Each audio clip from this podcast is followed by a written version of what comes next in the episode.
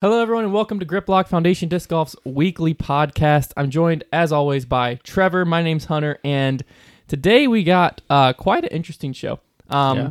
We have basically the preserve was this past weekend. I think that brought up a few different questions on um, the state of disc golf and some stuff like that. But let, let's first just jump into the preserve results so people kind of understand what we're talking about here. Um, do you want to take the men's side? Uh, who took it down and what it was looking like? Yeah, so we had Nikko Locastro back on top. It's been a while. It's been a while. This guy's been in the game for a long time. Very controversial figure. You know, at one point he was number one in the world. I think Yeah. won a world title, didn't he? I don't know if he Or no, he won US US, titles. yeah. Um, he won the U.S. title in what 09, I think it was something like that. It's a long time ago. I, I just remember the like uh, him and Will Schusterick in like some documentary back in like Yeah. 2012. He has a U.S. title, anyways. so he was good, and yeah, kind of one of those players that I wasn't sure if his game was compatible with not having like a huge sidearm or anything. But hey, he won. Uh, Simon and Calvin tied for second, so Calvin Heimberg continually second place is the pattern here, trying to break through. And they were they were both one stroke shy of Nikko. Yeah, It was uh, some electric finish there. We'll talk about that. In it was second, quite but- the race. Uh, Nikko averaged ten sixty one yeah for the win. Which for three rounds. uh, from what we've seen recently, that's pretty low. That's a pretty low winning average. Yeah, Ooh. that's true. We're we're used to right now seeing like 1070, 1080 Yeah, to win a to win an event. Not saying that it was any worse play, but that just kind of speaks to how ratings just don't how make ratings sense. yeah. How ratings don't make sense and how the course was playing which we'll talk about that here in a second. On the women's side we had Paige dominating yes yet again uh, winning by 13 strokes over Katrina Allen who had two strokes on Missy Gannon. But Paige here dominated a 1009 1009 average rating yeah. pretty pretty insane from an FPO field to average over a thousand um, Impressive. it, it makes you think that she's she's gonna be 990 to 1000 rated here pretty soon Yeah, she's definitely quality enough to be a thousand rated player. which it based on this field the field at the preserve paige is already she's only 12 strokes above 12 points above sarah hokom um ratings wise but uh, she beat her by 20 strokes over the the course of the weekend um but if paige was able to push to 990 there, there's a chance she would be close to 20 points higher than the rest of the field Yeah, uh, depending, obviously, the rest of the field would push up as well. But, um, yeah, it was it was an interesting weekend because the course. See, it's weird because the course isn't easy. Like No. if if your average player went out there, it wouldn't be like a, oh this was an easy course. yeah. But for a pro tour event, this was an easy course. way too easy. Not enough Very- trouble. A yeah. little too short. Some tweeners. a very very easy course. So. How I wrote it is basically this was a birdie or die course for touring pros. Oh, so much. I mean, when you've got like guys slightly messing up a shot and just getting ticked off, that's how you know it's birdie or die because they're like par is unacceptable, Yeah. basically in their mind.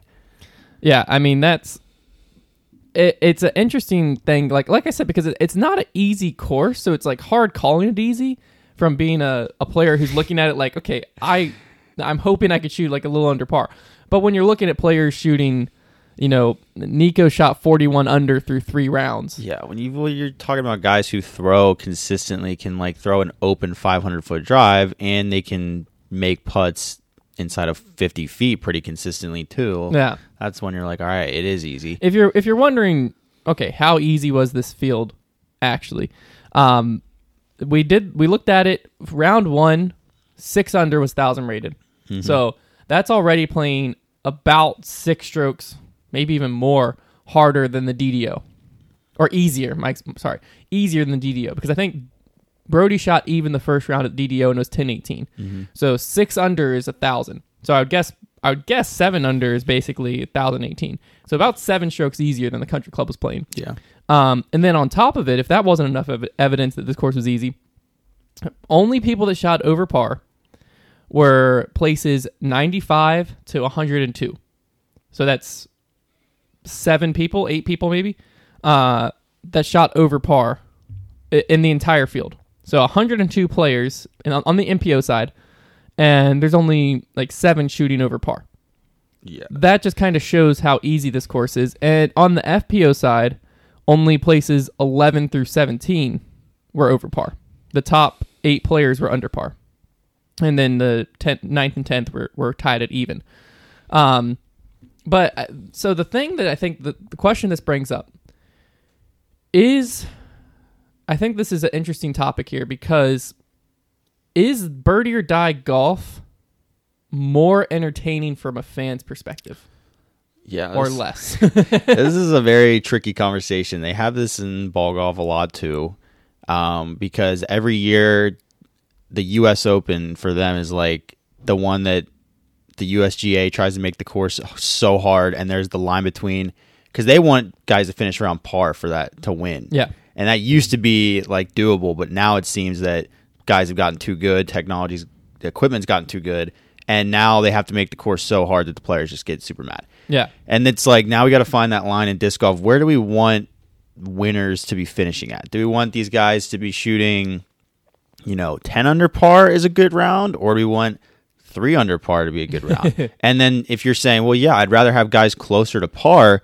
well, how do we accomplish that without making the course just stupid difficult to the point where the players are just not having Mm-hmm. The fun? players are frustrated. Yeah. And because in my mind, I've always been a guy who's like, I want to see guys struggle to shoot par. Like, I think that's that's like the name of golf is like you got to shoot par.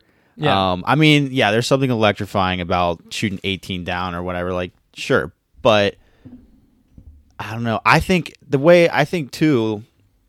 I don't mind. I want to see a tour where there's a mix, right? Mm-hmm. You've got events where guys are going to shoot low, and then you got events where guys are going to be struggling. But this one was too low for me. Yeah. I don't want to see birdie or die ever. Well, I think I don't yeah, think. Uh, like I think what you were saying is is right. Like I, I we talked about his par two soft in disc golf like a few Yeah. weeks ago and stuff like that. Um, and I think you're there is that line of like where do we want golf disc golf to be? But with this event and with other events where it is like I think the Memorial is somewhere in this category as well. Mm-hmm. Um, when it becomes too easy Yeah. for the touring pros, when the course becomes too easy, it removes the separation. Well, yeah. So therefore, like if we look at the top ten on the MPO side, tenth place was Anthony Barela at 34 under. So he was only seven strokes out of it after three rounds. Tenth place. Yeah. Uh, I mean, to get to get like more than 10 strokes out of it, you got to go to like 15th place. Um, and so what that kind of does is basically what that shows is players can mess up and still birdie. Yeah. And so therefore, like, it's not that you don't. It, it- it's harder for the best players to separate themselves from the field. Yeah, because it, it is exciting to an extent to be like, okay, we're going into hole 18. We got three people tied at first. Like, that's, yeah, that's Yeah, fun to watch. But it's fun to watch on the 18th hole. And it kind of robs those, yeah, like you Yeah. said, those good players having a chance to separate themselves. That's what's tough is like from a fan's perspective, that was a ton of fun to like step up and the 18th hole you had Simon, Calvin, and Nikko all tied at was it 39 under? it was 39. Yeah, and so they were actually tied with Emerson Keith, who finished in fourth. They were all tied, four way tie at 39th. But Emerson was already in the clubhouse at 39. So basically, they just had to birdie this hole. Mm-hmm. So then you see they're all going for the eagle. Yeah. Simon and Calvin, Simon's disc got slapped by the wind straight down. Calvin threw a good drive. Calvin did, yeah, but he couldn't convert on the eagle. Yeah. And Nikko ends up converting on the eagle with a great, great shot. And it was, you know, one of those like big time moments of like, whoa, that was sick. But at what cost? Because like, what, what did we sacrifice Yeah. there? And because I think the the whole issue was there were times where like you could throw a, a roller, end up off the fairway, way off the fairway, but there's no penalty for that. Yeah. There's no you're not even struggling. You're still most of the time you're throwing the e- the roller, hoping to get a look at eagle, and then you're still gonna have a tap in birdie. Yeah. And you want to talk about soft par? Like, let's make it take 18 there, a hole that it seems like all of our good arms are getting to in two with decent success. Let's make it a par four. Yeah. Like, what's wrong with that? Well, I think the so the tough part too about this conversation is par is obviously relative, or like Yeah. basically it's irrelevant because if if we change all the pars in this course, the scores don't change. Mm-hmm. You know what I mean? So yes, Nikko might have won at ten under, but the separation would have been the same. You know what I mean? So I think that's where the par par kind of falls apart when you really break it down to like this level of the easiness of a course. Because yeah, you can turn easy par fours into hard par threes, but does that change people's mindsets enough that now the separation grows? Probably not. I think Yeah. the what you have to do on a course like this is instead of changing the par per se, you would have to add more OB or make the course longer or just not play it as a pro tour event. One one of those threes needs to happen. Yeah. But um because if you add some OB, which that's what the Memorial has always done, is there's that OB so that yes, you can shoot 17, 16, 15 under, but you can also shoot way over par. Yeah. Uh, and that's where the separation comes in because the, that allows the top players to consistently be putting drives in the fairway. Where, you know, if you want to get aggressive, now you're risking going OB versus why the heck wouldn't I get aggressive? There's no risk. yeah. I think that's kind of the tough part. Um, but the birdie or die in general in disc golf, I think, doesn't really have a place. No. Because, uh, like, for instance, there's local leagues here, right? And there's one local course, Peaksview Park, that if you played at a short pads, everyone has a chance at winning. It's true. So like if we go out to the short pads and I'm 960, you know, someone's in town that's 990 and we got a 900 rated player and we're playing the short tees and the farthest hole is 250 feet, the separation's kind of out the window because you don't have to be consistently placing far shots, Yeah. which is where that separation comes in. It's just if you can throw a putter 250 feet straight, you're going to have a look at birdie on a lot of these holes. And that's the thing too. I think with um like having higher pars, you make a good point there. Every time you have to throw a shot, you know, the pros are going to have more consistency. So like on a par three, you got to throw one good shot and then make a putt. On a par five, you got to throw maybe three good shots in a row Yeah. and then make a putt. That's what there needs to be more of. There's got to be more. You know, pro tour courses, you got to be able to throw multiple good shots. They have to Yeah. be good. You can't have well, the drive is really easy, then you got to throw a good shot. And No, you got to be penalized for the bad shots Yeah. in some way. you got to be able to throw consecutively really good shots. Exactly. Yeah, because that's where the separation comes in. Exactly. So, uh, just to throw this out here, Nikko won averaging 1060. Paul was not there. Yeah. If Paul goes there and averages one point above his rating, he ties for the win. Yeah. Paul hasn't been averaging one point above his rating. He's been averaging like 10 or 20 Yeah. for the last, well, really just DDO, but even go back throughout this year, he's been averaging above 1060. So then it brings in if Paul was out there, is he shooting another 18 down? Is he averaging, is he going 45 under, shooting 15, 15, 15? I think it's likely. Yeah, so like that's where that's where I think this course was just a little bit too easy, but it, it brought up some good talking points of like I'm sure if I'm, I'm gonna just scroll down here and find a, a pretty big name, Greg Barsby. If I'm Greg Barsby, I or Jeremy Koling, holy cow, right below him, I'm frustrated at this course. Even AJ Risley, okay, the three names I just named: Greg Barsby, 35th place, 34th place, Jeremy Koling, 43rd place, and AJ Risley, 56th place. If I'm those players, I'm frustrated because what's happening here is they probably got on like a par streak where they're playing good, they're not playing bad, but they just weren't able to get up and down for birdies. Yeah. And so that just leaves them way behind. But if you put, you know, if you put them on a course, like a lot of the names above them, I don't know. Like, no offense to any of these names, names, but Andrew Brown, Jonathan Nicholson, Quentin Becker, uh, Chris Clemens, I know, Daniel Polk, those two I know. Okay, now we're getting into people I know. Gavin Rathbun, though, uh, Timothy T3J Johnson Jr. Like these players all beat Greg Barsby, Jeremy Koling, AJ Risley. You, you see what I'm saying? Yeah, I get what you're saying. the reason is it's a birdie or die type feel where that separation where Barsby could have pulled ahead or Koling could have pulled ahead because of their consistency kind of goes out the window because if players that are like 960, 970, 980, which these guys are all, I think they're all over a thousand yeah. um, that were beating them. But the okay, no, Paul Ullman or Dustin Honnold was 980. Oh wow. So like players like that, if they mess up here and there, which is what kind of separates the 970, 980 from a thousand. If you mess up here or there and you're not penalized, you can still salvage a par or get up and down for birdie. Versus if you're playing a harder course where you're penalized by either woods, like tight woods where you can't get up and down, or OB of some sorts or some type of penalty. That's where you know the touring pros can shine and show why they're on tour because they're consistent versus you know if you make a mistake you can still birdie. I almost think that like, and we've seen over the years now, um, kind of woods golf is not nearly as popular Mm-hmm. for especially for pro tour events because think of spectators, media, all these things. It's Yeah. not as friendly. And yeah, I don't think woods golf is really a future of the sport, but I think it's a lot easier to make courses difficult without having to do unreasonable things Yeah. when you're in the woods. Now, the woods brings in a whole lot of other things as far as unfairness. Yeah. Um, but it is interesting. I, I yeah, that's like that's a good point because uh, woods golf right now, like championship level woods golf, I think is like our not our best bet, but like I love it.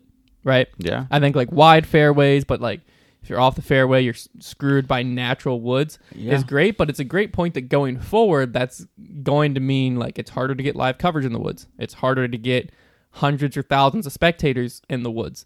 Um, all that's hard.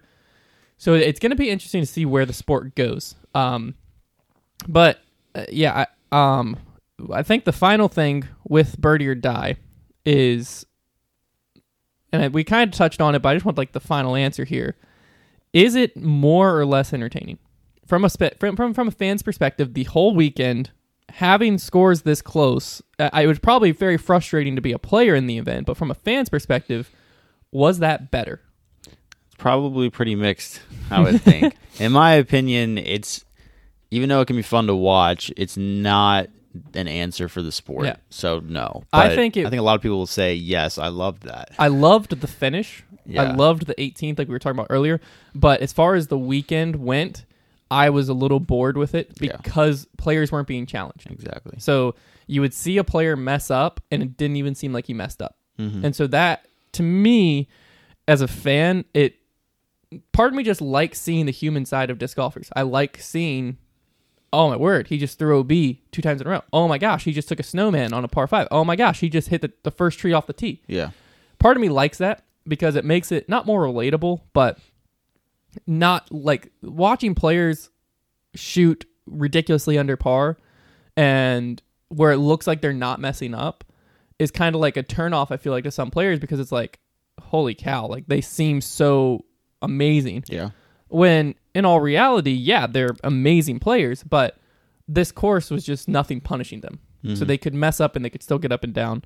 Um, so I think the the finish was more entertaining. Uh, you know, it kept you on your edge of your seat, but I don't think how you got to that finish was more entertaining, if that makes sense. yeah no, i agree But it was definitely a fun tournament to watch. And speaking of entertainment, on the FPO side, um, some I don't want to say controversy, but we we had some stuff starting to stir in the pot a little bit because some people were starting to call Paige Pierce dominating quote unquote stale or boring. Enough so that it triggered Hannah McBeth to tweet, excited to be a part of a new podcast launching this week focusing on FPO and in doing so, show everyone why FPO is not quote unquote boring. Someone responded to this stating that if Paige didn't have competition soon, FPO would be stale, which Hannah responded to and said, Was Michael Jordan dominating years with the Bulls stale? Was Paul McBeth in 2015 stale? Alabama football, Golden State Warriors, dynasties in sport are never stale or boring. They are the reason people tune in. Lots to unpack there. yeah Um, so very tough basically, when we're cross comparing like that very yeah, tough I was gonna say basically like over the past several events, I think Paige has won by like thirty or forty strokes total. it's usually over after the first round if not the second Yeah. in this case i think it was the second round So I'm going to start off with my opinion here. I agree with where Hannah's coming from, but I also agree with the response that someone had of if Paige doesn't have competition soon, FPO will be stale. yeah Um, I get what Hannah's saying of like Paige dominating in and of itself is not stale. yeah But I think the part that makes FPO in its current state, which I understand the field is not full. We're missing players, which we talked about, finished players and stuff like that. We're missing them in the field right now. I get that. But with the current field and the current state, what's making it quote unquote stale is that Paige can basically go on cruise control before she throws her first tee shot. She's just no one's touching her right now yeah and she's playing great golf and but no one's pushing her so i think that's where it gets quote unquote stale or boring is that no one's pushing Paige to shoot these rounds. Paige is just going out there and shooting these rounds, and to be honest with you, if she didn't shoot them, it wouldn't matter. She won. Yeah. You know what I mean? mm-hmm. So I think that's kind of. I don't know. What, what do you think about this? Do, Well- you, do you think that Paige dominating is making it stale, or the lack of competition? Yeah, the argument with like the different dynasties is is interesting. Um, I think in a way, yeah, that's that's applicable. Like people like seeing greatness, um, but you have to remember, like the Warriors. There's there's a couple points to this. Number one, those dynasties weren't blowing out their competition every Yeah. time. Now the Warriors, they had they were winning a lot of games. You know, they went what seventy three and nine, Yeah, and they still lost um, the championship. but they that year. lost the championship that year even. Yeah. Um, and you know, it wasn't always a blowout. Um, you know, it was Alabama football was another one. Like they played in close title games during that dynasty, and they weren't winning consecutive years a lot, a lot, a lot. Um, and the other thing is, people get tired of dynasties. The Golden State Yeah. Warriors, people hated them Yeah. after a while. Alabama football, that's what happens. People are disgusted with The, the Alabama Patriots, football. like the Patriots, have Yeah, Massachusetts and the New England area is their Yeah. fan base, and then the rest of the country roots for everyone but the Patriots. It seems like, and that's what I mean. That's kind of what dynasties do. yeah. And the thing is, if you're Paige, I mean, good for you. Like you, like she doesn't care. Yeah. She, you know, she's she's not doing anything wrong out there. No, like she's she's. She's a dominant athlete right now in the sport. It's not her fault. Um, but yeah, I mean, people are definitely. I think I'm, I hate to say it, they're gonna get tired of it. Yeah. and it's just it's got to be somebody has got to get motivated in that division to just work hard and chase her down. And I, I think it's tough too in the FPO when you have somebody who is just soaking up all the winnings too. like that is very discouraging. It is. It can be tough. You know, touring and disc golf in general is just tough, and dedicating like a lot of your life to like working hard at it and becoming better at it. So I get it. Um, but yeah, somebody we just need at least one person to start pushing her to where we can at least have a duel, you know? Yeah. Like the years where we had Paul and Ricky, like there were some a lot of events where it was just Paul and Ricky up there at the top, but that Yeah. was enough because we had somebody. Yeah, I think in 2016, if Paul and Ricky were both at an event, I'm pretty sure every event one of those two won. Oh yeah. Uh, and for a while on the FPO side, that was Paige and Kat. Yeah. And Paige got better.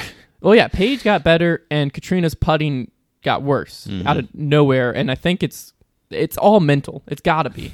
I But tell you, it is. but I mean, that's what's a little bit frustrating is Katrina Allen throwing wise is right there. yeah. if she can just figure out whatever I don't want to say went wrong because it's not like her putting is her putting's bad, but it's not like her putting like magically disappeared. Like there was clearly something along the line where she just lost confidence. Yeah. And all she needs is that trigger to flip where she has confidence again. Mm-hmm. And then I think we're right back in the like golden era of FPO where it's like we had Paul and Ricky, now we have Paige and Kat again.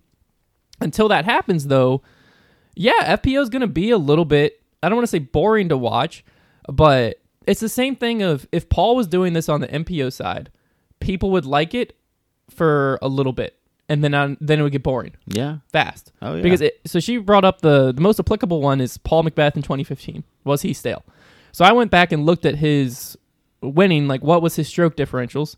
Um, you know, because he dominated. Know, he the worst he came in was third place. Yeah. And One of his third place finishes was the Aussie Open warm up, which was a C tier. Yeah. Uh, so I mean, the dude, greatest year of disc golf ever. You know, we'll debate that later, maybe, but don't at me. um, so was he in 2015 still? Well, most of the time he was winning by four or 5 A lot of his wins were by four or five. Which is not a That's close. Yeah. that's very close. Uh, sometimes he would jump up and win by like nine or ten, and then other times he would come in second or third. The one of the times, the most notable, I think, quote unquote runaway win Paul had was 2015 Worlds. Mhm. But what was special about that Worlds is he didn't have hot round round one, didn't have hot round round two, had a Yeah. horrible round three. I think he was he was either barely on chase card or on the third card, going Yeah. in after round three. Well, that was what? This is back when Worlds had like a million rounds. They had six rounds, six Yeah. rounds in a final nine. What a joke. uh, so round three, he's I don't even think he's on. He might have been on chase card. He might have just made it on chase card, and then he goes course record, course record. Pretty sure a third course record in a row, and then just has a victory lap because he was already up like nine. yeah. That's what Paul used to do back in the day. Yeah. Was just have some awful opening rounds and then just start chasing. I kind of miss it. It was exciting. Because that's the thing. That's the thing about it is yes, Paul was dominating, but it wasn't stale or boring because of the competition. Yeah. because in 2015 he still had Rick. Mhm. In 2015, you know, there was still Schusterick was still up at the top of the game. Um, you know, there's tons of players that were still up there. I think MPO side has even got more exciting since then. Yeah. Um, but uh, to be honest with you, I just think that Paige Pierce is a little bit ahead of her time, skill wise. Yeah. In the FPO field, Yeah, I'd agree. Because if you take her away, you've got you've all got some- kinds of possibilities. yeah, you got all kinds of battles going on because Yeah. you don't know who's going to come in second place, and that's yeah, right now. That's almost what's making FPO exciting. Is yeah. okay, paige round one's over. Paige one. Let's watch second, third, and fourth. And I see do think the only interesting thing, well, not the only interesting thing, but something certainly to watch is the stage is set for somebody to dethrone her, Yeah. especially at like a world's, obviously not this year, but you know when that comes around.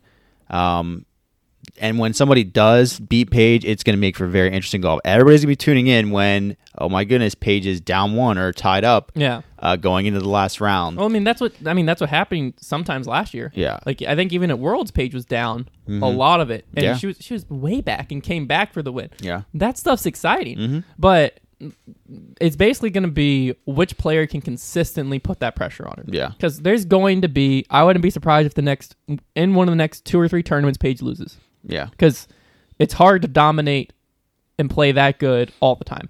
She's not going to come outside the top three, but I wouldn't be surprised if in the next two or three tournaments she loses to someone. But the question is going to be let's say it was Missy Gannon that she lost to. Can Missy keep her foot on the pedal and keep putting pressure on Paige? So now, hey, I won one. I've dethroned her. I, I, I can do this. Yeah. Now I have that confidence in my mind. Can she stay at that level, or does she the next tournament fall off and Paige wins by twelve Yeah. again, and then everyone's right back to where we are right now? you learn you hear a lot of golfers talk about like being able to win like it's a skill like playing is one thing but like li- actually winning is a whole different animal because it's such a mental thing and i feel Exactly. like maybe somebody like missy can get one under her belt and then she figures out okay i can win and it changes everything Yeah, I think that's what it. I think that's what it just takes. Is I think because I think the same thing on the MPO side is back if you go to 2014, 2015, or even just when Paul was dominant 2012 on. yeah I feel like once Ricky beat him a few times, then Ricky like broke through this mentality of like, this guy's human. Yeah. Like not only is this possible, but like I'm capable of doing this, and I just felt what it was like to do it. You know, and so then every year Ricky's getting hungrier and hungrier. 2014, they go to like a six or seven hole playoff for Worlds, and Ricky's like, I'm this close. Yeah. Like you know, in his head, he had to be thinking like, this is possible. I can do this.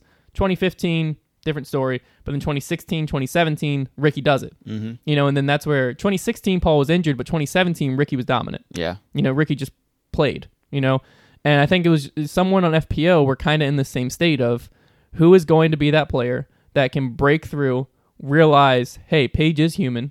Not only is she human, but I'm good enough to consistently compete with her. Because I think a lot of the players have the necessary skill, but there's just something mentally holding them back because Paige, at least from the outside looking in, Paige seems like this untouchable Yeah. player to where you might be going into a tournament thinking, okay, well, Paige is here, I'm playing for second, which that's not the mentality you need to have. You need to, I don't care if I come in 17th, I'm gunning for Paige, Yeah. and that's my goal. I'm, I am winning this tournament, or, you know, second is the same as last place to me. mm-hmm.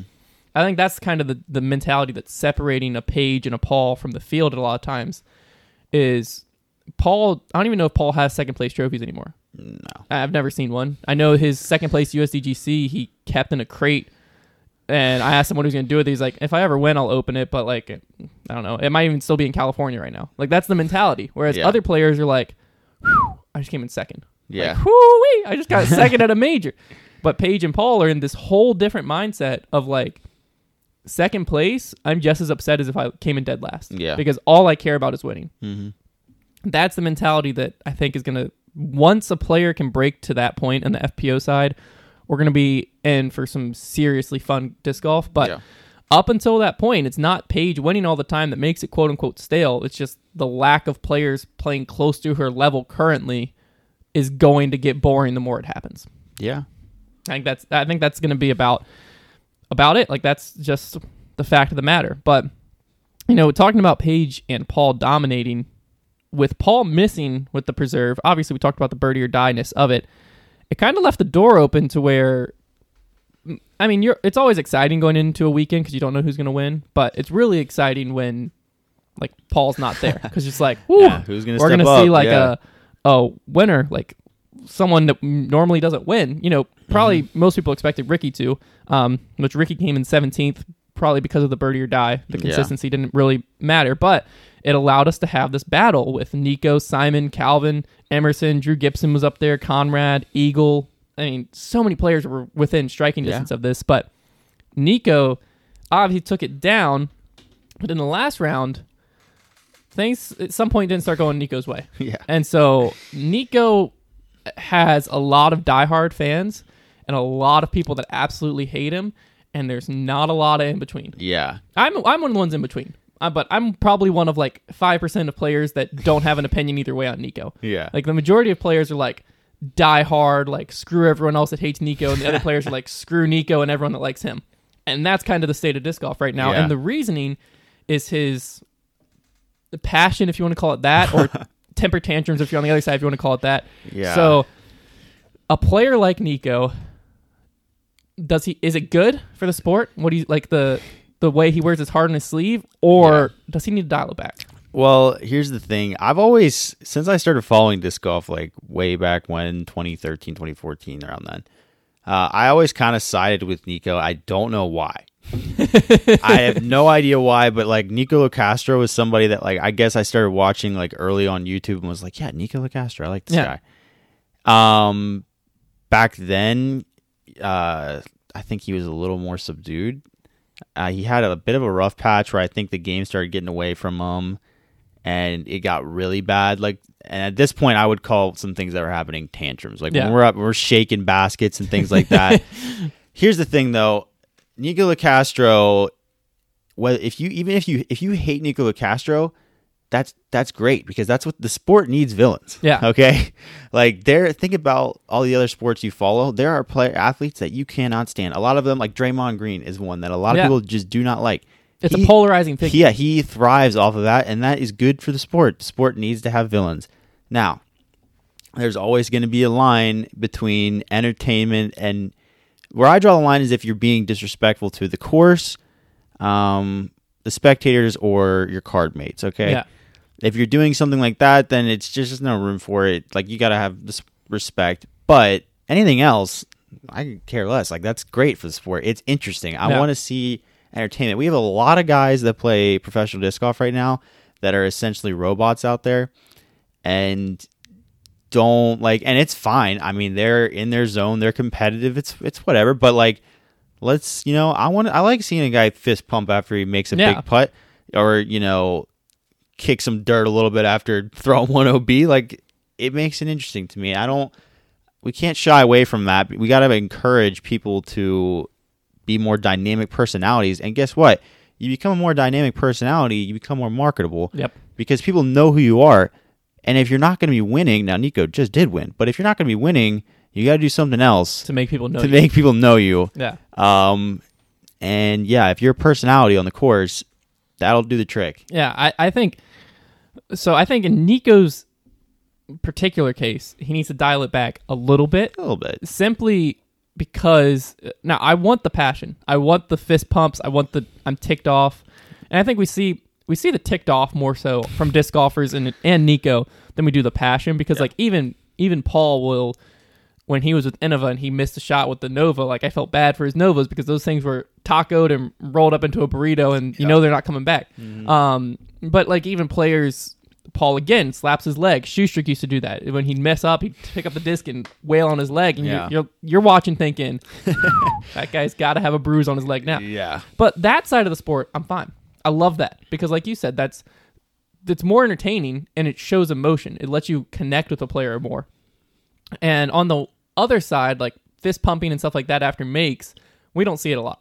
Like Paul has his little like side fist pump that'll hit. Yeah. Uh, Sexton has a round up fist, uh, Yeah. and like stuff like that. But we don't see like a lot of people like No, getting yeah. super jacked because I think where Nikko's anger and stuff will cross a line is when you're too loud. Yeah. Because in the at the same time, we want passion, we want stuff to be exciting to watch, but at the same time, we're playing a tournament, and there's probably a hole right next to you where a guy's teeing off Yeah. and you're screaming the f word at the top of your lungs. Yeah, that's uh, I think we've all been there where we're, we're lining up a putt. and Yeah. someone like two holes over, you go down, and you just hear the F word screamed as loud as possible. And you're like, what the heck just happened? and it's I think it's tough too because there's a different dynamic in disc golf, especially right now.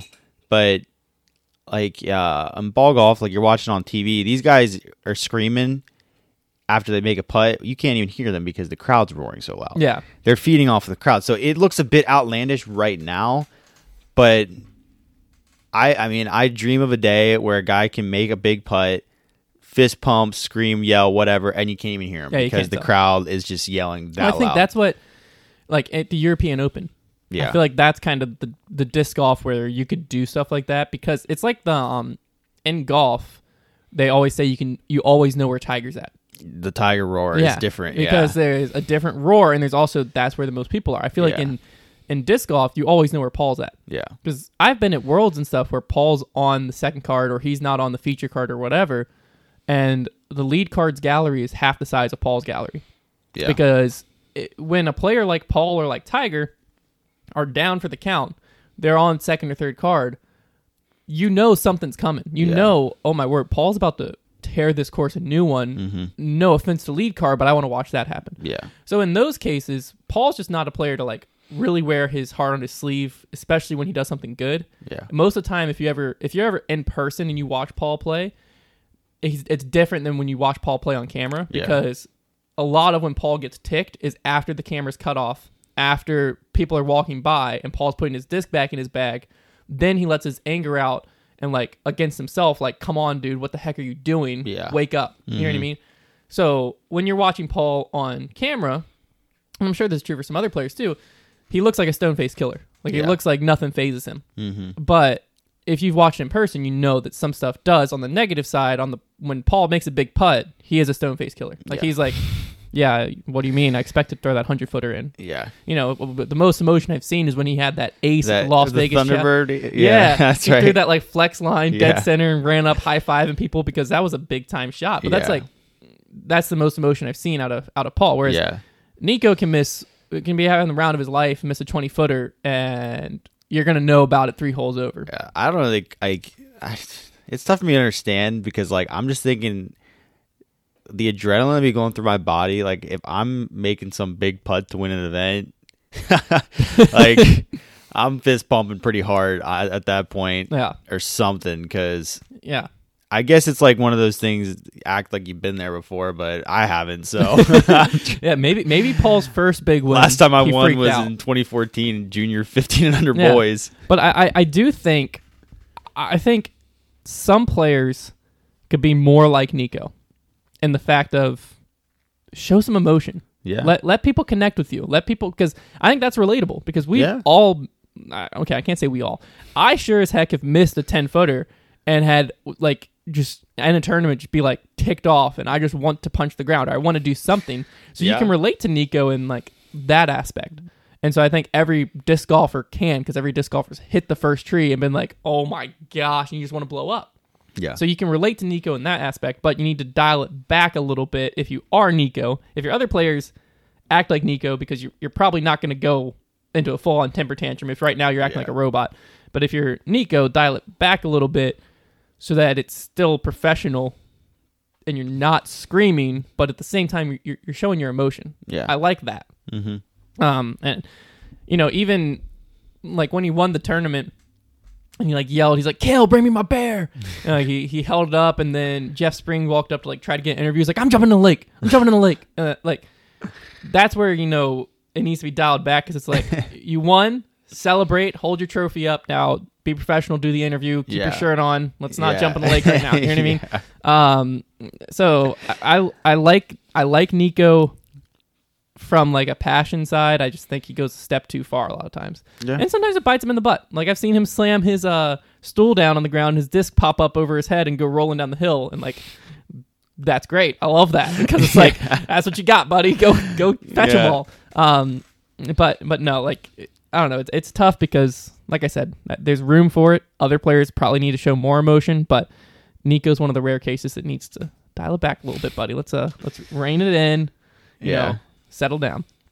Uh I think the the one other thing the preserve kind of showed us. Well, this isn't even really just the preserve. This is just something that I've talked about several times, and I'm going to keep talking about until I don't know when. is spoilers. Spoilers in Yeah. disc golf. I, I'm so annoyed if a, if an event's live, okay, and everyone like I get people are at work, I get that stuff, but a lot of times happen on Saturday and Sunday. I get people still work Saturday and Sunday, but if an event's live and you have access to UDisc Live, which everyone does because it's udisclive.com, Yeah. um, and you can watch the results. yeah. To me, the fair game time to post about the winner is the Well, second he taps in. Yeah, you have if it, if there's a live event that is literally anybody can access it, then yeah, you have no right to be like upset. It, like if you want to wait till post produced coverage comes out, then you need to yourself make a very conscious effort to stay off of social media. Yeah, like that's Like Yeah, that's just the bottom line. To me, if so, if Paul, let's say Paul, I'm going out to Idlewild most likely. Let's say Paul dominates Idlewild and wins. I should have every right fr- from Foundation social media to post a picture I just took of Paul winning, Yeah. to post on social media of Paul, you know, playing his round because it's a live event that's being live broadcasted and there's UDisc live for it. Yeah. And to me, I always get annoyed when, like on the Discord channel, we started a live tournament chat so that, excuse me, when events are going on, there's a spot where we can be. And if you're in the live tournament chat, it's a live tournament chat. You don't have to worry like about people getting upset about spoilers in there. The whole reason was in general chat.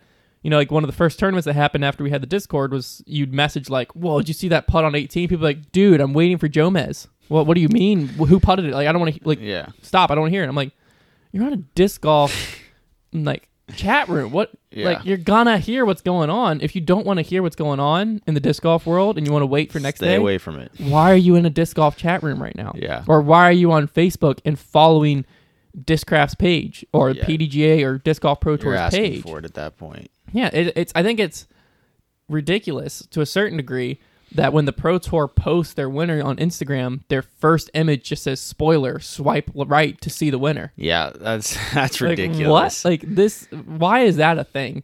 That that's all. And I know I'm probably taking so many people off because the main way disc golf's consumed currently is post produced, Yeah. and people somehow can hold the urge to look at coverage and winners. Like Never. I don't know how you people do it. Props to you because there is not a chance if disc golf is happening that I'm not refreshing the live score. Yeah. Even if I can't watch the live stream, I'm refreshing the score. Especially UDisc, it's basically like you're watching it because it'll be Mm-hmm. Yeah. like, oh, Paul's on the fairway on 18. Oh, Yeah. Simon just threw OB on 18. Oh, Nikko's inside circle one or circle two for his eagle on 18. Like, you Mm-hmm. feel like you're there. Yeah. And so, I don't know. Spoilers for a while have just kind of bugged me because, especially as from a media side, like when you're about to post, like when you're about to make a post about a event, and the first thing you have to think of is like, hopefully this doesn't offend anyone because it's a spoiler. Like, should I wait for 24 hours after or whatever? Like, Yeah. Imagine that happening with like an NFL football game. yeah, that's what I'm thinking. Is imagine it's any just other so sport. not applicable to any other sport. Like, when when are you ever gonna get mad at someone for like like if you went back on my Instagram a week ago, my last post and it was intentional was me freaking out when Duke hit that uh winner over UNC back in freaking February or something. Well, like imagine me posting that and my comments just being shredded. How dare you spoil this game for me? yeah. Like what? Any other sports world that's not a thing. Like that doesn't exist. It doesn't. Yeah, it's doesn't weird. Matter That's when like a it's like a movie thing. Yeah. And Yeah, it's I very get- different. I get that. I get the movie Yeah. side because it's like, yo, the movie just came out. What do you mean? Yeah. Like, it's not everyone sitting down. You you're watching it live and then it's done. Yeah. A movie's a different animal than live sports. Like, I don't know. Spoilers. I just have always gotten upset about because I don't know. And it's always. I think part of it too is the people that complain are always the loudest, and that just goes for life It's true. in general. Yeah. So like, it probably seems like a bigger issue than it actually is. Because like, if I'm scrolling and I see a spoiler, I'm not going to comment on it because I don't care. Yeah. I saw it. Whatever. I already watched it live. But Yeah. the people that are upset are the ones going to comment. So you mm-hmm. know, if you make a post and three thousand people see it and hundred people comment, it feels like everyone in the world's upset over it. When in reality. 2,900 people scrolled past it and mm-hmm. didn't care. And 100 people were like, oh my gosh, did you just spoil this for me? I'm waiting for Jomez. Yeah. So, this, moral of the story is day after a tournament, just stay off social media. Just stay off of it. Yeah. Yeah, if you if you have the like self control to wait for Jomez, Or even unfollow those accounts that might spoil it. yeah, that's true too.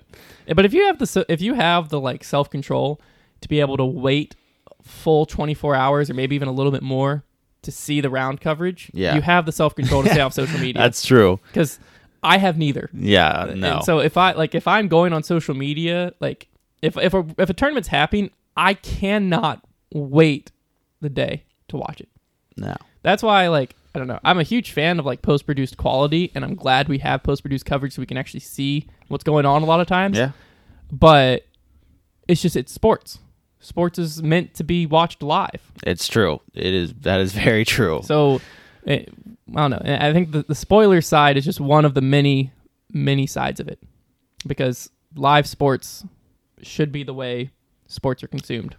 And Absolutely. it's it's gonna get. I think it's gonna get hairy here in the next few years as a disc golf. The fan. transition is going to be very rough, and The question is, will it be abrupt? it could be abrupt if a company like Jomez like merges with the Pro Tour and starts doing their live coverage, and then that and since they're really the pioneer right now for those events, and then if Pro Tour says no post produced That's what I'm people wondering. are able to come to our event, if those two things happen, it could be very abrupt That's because what, that's what I'm wondering. Is the like, only post produced we'll see then is little B tiers in Minnesota and whatnot. like what what if the pro tour this off season i don't have any insider information this is speculation so don't get ticked thinking the pro tour is doing this but what if they just made a post saying all 2021 events will be only live broadcast on the disc golf network and no post produced will be happening like just imagine the disc golf world I would be. I think if they do something like that, they would need to get Jomez because that's the only thing that keep people from really freaking out because Yeah. people trust Jomez. So what is because obviously live sports is the future. I think even people that are upset about it still understand that that's coming down the pipeline at some point. yeah, What is the right way to transition from where we're at now to live to only live? Is there a right way? Like is ripping the band-aid off the best the best method? well, you have to wait until live coverage is incredibly reliable and done super well. It's it's getting there. Yeah. I wouldn't say it's there yet to where like I, I still want I still want post produced coverage just in case. That's true. Right now. It's like insurance right now. Yeah. But once it gets there to the point where like, yeah, live coverage is just about as good. It's very close. Then yeah, you just got to rip off the band-aid, I think. And the Pro just go for Tour holds the cards. They can just say you're not coming. Like you, no Yeah. other cameras at this event. So yeah, I think so. See, to me, I think I think I that's think the way things need to be done in the sport. I think the easiest way to like ease it because the, the tough part is this is such a radical change. Which I mean, you talked about. I think it was last week. We you were saying radical change. You were saying, you know, how young the sport is. We need to welcome radical Because guess like what? that. You can always reverse the decision Yeah. in one event. to me, it's such a radical change that needs to be phased in. So I think it starts with it either starts one or two ways. It either starts with the post produced coverage is the same, but the pro tour holds the media rights for a week. So like okay, so Joe it doesn't get released it, for a week. But if you want to watch it, it's going to be next Saturday. So if That's- an event's happening this Saturday, I like that. It's dropped next Saturday. Yeah, I like that. Or the only way you can watch lead card coverage is live. So now Yeah. Jomez is taking chase card, CCDG is taking third card, and it's phased in that way. Yeah, Um, those are, those are good options. I think it. I think it needs to be phased in somehow because, especially the absolute wrong way to do it would be for the Pro Tour, which they tried to do this last year with Steve Dodge, is cut Jomez out. yeah, That is the the you're asking for a nightmare. You're Yeah. asking for players to riot and uproar, and you know, in, end of the day, disc golf fans are going to watch disc golf, but at, at the same time, that's not going to be a good look. no. Jomez is good for the sport. We Yeah. need we need Jomez, but I think we need Jomez to be helping us work towards live coverage. Yeah, Because let's think about Jomez. Let's think about why Jomez is an asset for a second. Jomez is an asset because, yeah, like they do really good graphics and like they do like, like that is like a big part of Jomez. I think we can see, oh, this is the distance of the putt or the follow flight. But really, the bottom line is Jomez's camera skills are just unmatched. Yeah. They're really good at filming disc golf. So we want I want them filming the live coverage. I want those guys manning the cameras. The question I think is, uh, it's going to be tough. It all it's all going to come down to what Jomez's future is, what their plan is for their future. Because there's two ways. Like Jomez right now, I talked to him like a year ago about live coverage, and they said that they were looking into it, but it was just so expensive. But now, I think that option's kind of off the table for Jomez to create a Jomez Live because we have the Disc Golf Network, mm-hmm. and you know Jomez Live could coverage national tour and stuff, but most likely the national tour isn't going to be the big tour. Like it looks like the pro tour is kind of going to take that over, especially the direction it's headed. Mm-hmm. So now Jomez's option, if they want to get into the live game, is to almost be bought out by the pro tour or something along those lines. It could be Jomez Live through the Disc Golf Network, but Yeah. it's going to be Disc Golf Pro Tour branded. Is what Yeah. I'm saying. Unless maybe maybe the Disc Golf Network and Disc Golf Pro Tour can come to an agreement of like Jomez Live is like their channel to where like Jomez pays for the media rights to it would probably be something along the lines of like, you know, Disc Golf Network brought to you by Jomez or something like that, or produced by Jomez. yeah I mean, yeah, they obviously want to keep their name, but it's gonna be tough. Where Yeah. they sit right now, it's gonna be tough. because I think uh, what would be amazing is first off the Jomez guy who does their like profiles, and he, I saw him out there for the CBS Sports stuff, so that's why I'm real excited. That guy, I forget his name. I wish I remembered his name. Super nice guy. I met him at Worlds, um, but the guy who put together all the profile stuff, he even the music. If you watch the profiles, and it's like the Jomez with violins, this dude played it. Like this this guy shot it, edited it, and was the one who played the music in the background of like on a violin, the Jomez theme slowly. Like this guy's talent is so out far the outside the disc golf world. yeah, they're really talented. Yeah, which he he doesn't work full time with Jomez because I asked him why, and basically they couldn't afford him. Yeah. He was like a, you know, it'd be a dumb decision basically for me to forego what I can do money wise to to be with Jomez, which makes a lot of sense. There's not a lot of money in disc golf right now, but I think people like him who are just insanely in love with disc golf and insanely good at what he does, plus people like Juan over Stable Studios who does the graphics for Jomez Mm-hmm. who I'm pretty sure he's done freelance work for like Amazon and stuff before. Like they, they have some of the like insanely good people in the industry that just Yeah. love disc golf, so they work with Jomez. If you can find a way to get them plus the Jomez team of Jonathan and you know they they have like eight cameramen now. If you can find a way to get them all to take on the like production side of live, like you were saying, and if there's a way to have like the B roll set up from Jomez to have follow flight Mike, you know, is sitting there and I don't know how fast he can crank out a follow flight.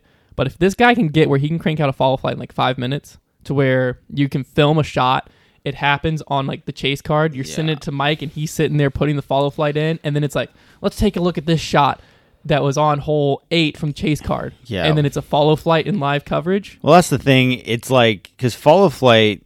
I mean, tell me if I'm wrong, but like that, that's yeah, that's like an editing technique that they're doing to make it, it's meant to look like Pro Tracer technology. It'd be great if we just had Pro Tracer technology. It would be great, but I don't know how accurate that's going to be in the woods.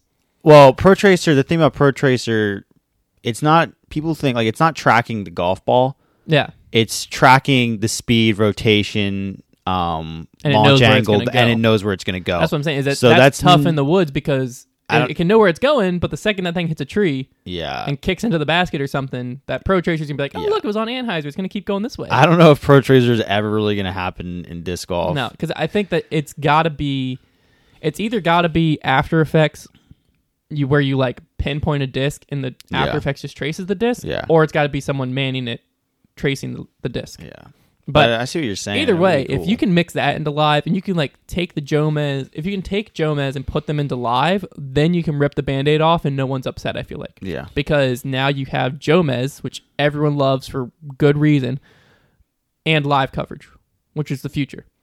But the second they try to separate those two things, you're going to have some serious division in disc golf. Yeah. And so I don't know how it's phased in, but um, and I also don't know how we got here from talking about spoilers, but it, I think it's got to be phased in somehow. I think ripping the band-aid off is going to be uh, a tough one, but at the same time, I'm going on record. Disc golf community, brace yourself. Within the next, I think two to three years, we're only watching live coverage. Three years, yeah. Yeah, I, think I think two good. to three. You know, I don't think it's 2021, but I think coming soon. Brace Only yourself. for like the pro tour. yeah. Well, be, Yeah. who's gonna go live for a B tier or like a Yeah. uh even NTs? I don't think the PDGA is gonna. Oh, okay. Another hot take. I don't think the NT is around in three to five years. I hope not. I think it's gone. If it is around, it's like the Web.com tour where you're you're qualifying. Well, I want to see some NT events in the pro tour. So Yeah, I I just don't see where two tours is sustainable. I don't think that makes sense because I, I think I think players are going to choose one over the other, and to be honest with you, I think players are choosing the Pro Tour. Sure so looks I like don't- Yeah. If if it were me, when I was the national tour right now, and we canceled it this year because of COVID, and they're watching the Pro Tour and the Pro Tour is killing it, I'd be like, "This is the perfect time. Let's hand the reins over." Yeah. Like let's we got the events already lined up. The next year the Pro Tour can take those on to the Pro Tour and let's take a step back here Yeah. as the PDGA and let's become the sanctioning body, the rules body, and we're the we're the people that you know can run the like am side of the sport yeah.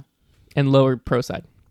But yeah, so I think in the next 3 to 5 years there's no NTs and it's all live. It's, It's- it's wishful thinking. It, it's going to be interesting and I think it's going to make a lot of disc golfers mad, but it's I think there needs to be a lot of things that happen to make a lot of disc golfers mad Yeah. for the sport to grow. it- it's going to be an interesting. I think we're we're entering an interesting year, a few years of a whole lot of growth.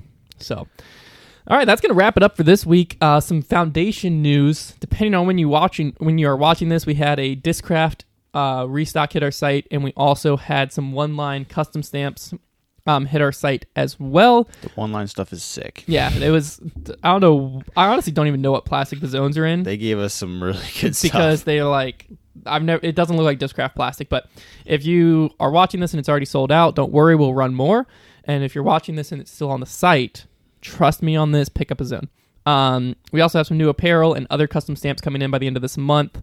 And again, depending on when you're watching this, the battle for Bedford, although it is full, we will be allowing spectators. Be looking for a post about that soon. We just have to figure out the parking logistics is the biggest thing. Yeah. And then um, there's also going to be a Foundation versus the Nation event the day before the tournament. Be looking again for a post with all the details about how to be involved in that, uh, what exactly it's going to look like. Basically, you're going to get to be in a video, and all the money that we raise from that event is going towards um, the new course, Venhorse Park. We're putting in this pretty sick. I say we. Bedford County's putting it in. Foundation Nation is donating the money through the Foundation Versa Nation um, to to put in this sick deck that you can tee off of on one of the one of the holes. It's going to be iconic, and we're going to get a sign that says "Brought to you by the Foundation Nation." Be pretty cool. So I'm super excited about that. And then finally, hopefully, this is one of the last podcasts you see in this setting in my basement. Um, pretty soon, we should have a nice black wall behind us with a some sick. Uh, I actually don't fully know what's gonna go on the back wall, but we'll be in a new spot, is what I'm saying. We're gonna have Yeah. a new HQ. Uh, it's gonna be exciting. Um, but yeah, I think that's about it for this week. You got anything else to say? No, I think that about wraps it up. All right, so thank you guys so much for either listening or watching us on YouTube. If you haven't already on YouTube, go ahead and check out our podcast channel, which you might be watching this on right now. But if you're listening, we got a lot of clips if you want to just go watch little snippets of different parts of our podcast. Um, I think that's something that people are really going to enjoy, and you don't have to listen to the full hour podcast if you want to just listen to little or watch little uh, clips pulled out. That is the place to do it. Um, but thanks, aga- thanks again, guys, and we'll talk to you next week.